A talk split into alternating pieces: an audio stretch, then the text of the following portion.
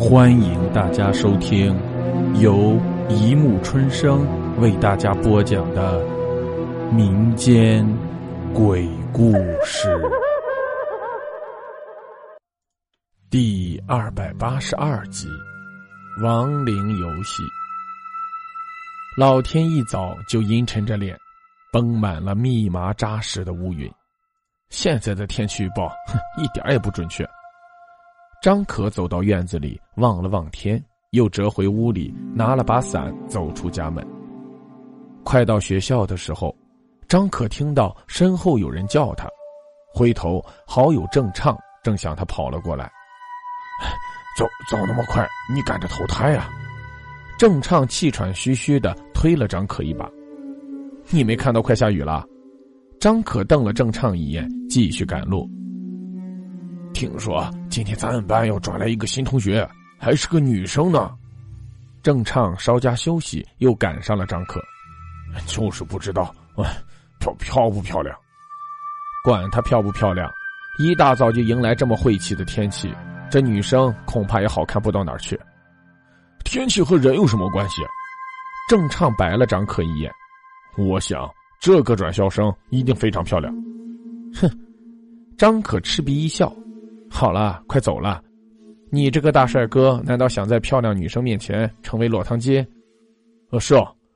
郑畅提了提书包，拉起张可向学校跑去。张可和郑畅刚刚走进教室，天空就响起一个炸雷，紧接着瓢泼大雨倾盆而下。张可坐到椅子上，探头望了一眼窗外，窗外雨滴如豆，许多坑洼已经聚集满水。黑黝黝的，像一张张噬人的大嘴，等待着路人踏入。这时候，上课铃声响起，张可回过头来，班主任走了进来，身后跟着一个浑身湿透的女生。那女生长长的黑发垂到脸前，滴着水，看不见面容，像极了电影中的贞子。张可皱了一下眉，一种异样的感觉袭上心头。今天。我们班要迎接一位新同学，大家欢迎。班主任带头鼓起掌，大家也热烈的鼓掌欢迎。女生似乎毫无反应，依然像柱子一样站在班主任身后。班主任见状，走到女生身边，轻轻拍了拍她的肩膀，跟大家打个招呼吧。女生突然举起手来，撩开眼前的长发，露出一张白皙的脸庞，缓缓的说。大家好，我叫邹之平。他只做了简短的介绍，便沉默不语了。邹之平同学今后要跟我们一起学习生活了，希望大家能够和睦相处。班主任拍着邹之平的肩，举目四望：“你就坐在张可旁边吧。”张可心头一抖，他可不愿意和这个古怪的女生坐在一起，但班主任这么说，他也只好硬着头皮接受了。邹之平身上似乎带着一股寒气，一坐到张可身边，张可就不由得想打哆嗦。张可发现，这女生确实古怪。她从走进教室到坐下来，始终紧抱着手里的书包，好像里面有什么异常珍贵的东西。就连写作业的时候，一只手也要抓在书包上。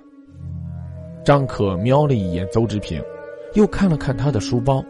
那是一个破旧的牛仔布书包，实在看不出有什么可宝贝的。这个叫邹之平的女生就这样不声不响的走进了这个班，成为了这个班中的一份子。可是时间一长，先前大家对她的好奇心和关心都无所用处了，因为她实在是太冷漠了，冷漠的好像她是个哑巴，是个不存在的人。她每天来了以后。就是呆坐在自己的位置上，一语不发的上课，一语不发的写作业，一语不发的呆坐着，所以以至于现在，张可都没和他说过一句话，好像班主任安置在他身边的根本不是一个活人，而是一个炸了尸的尸体。唯一让人对他有印象的，恐怕就是他紧抱书包的样子了，因此。大家对他那只书包的好奇远远大过了对他，所有人都觉得那里面一定藏着什么天大的不为人知的秘密，所有人都想知道。有的时候，好奇心是可以战胜自身克制能力的，是可以蛊惑一个人的心的。星期五上了一天的文理课，张可总算盼来了一节体育课，可以痛痛快快的踢一会儿球了。令张可没想到的是，上课的时候，邹之平。竟然抱着书包来到了操场上，体育老师当然不允许这样的事情发生，他命令邹之平立刻把书包放回去。邹之平低头不语，只是攥书包的手更紧了，并将书包紧紧的拥在怀里一动不动。体育老师最后几乎用愤怒的声音呵斥起来，邹之平这才极不情愿的把书包放回到教室。快下课的时候。张可和郑畅坐在操场边上歇息。哎，郑畅，你觉得邹之平这个人怎么样？张可望着独自坐在操场一角的邹之平，捅了捅郑畅。呃，长得还可以。郑畅歪着脖子望着邹之平，就是有点怪里怪气的，老抱着他那个破书包。对呀，张可皱了皱眉。这时，邹之平站起身来，焦急的看了看手表。又望了望教室的方向，似乎很着急。哎，张可，我有个想法。郑畅眉飞色舞的说道：“什么想法？我们现在溜回教室，看看那书包里究竟藏了什么东西，怎么样？”张可回头看了看郑畅，又望了望邹志平，这样不太好吧？啊，这有什么？我我们只是看看，然后再原封不动的放回去。难道你不想知道里面放了什么？这可是个难得的机会啊！郑畅极其渴望的望着张可，等着他的回答。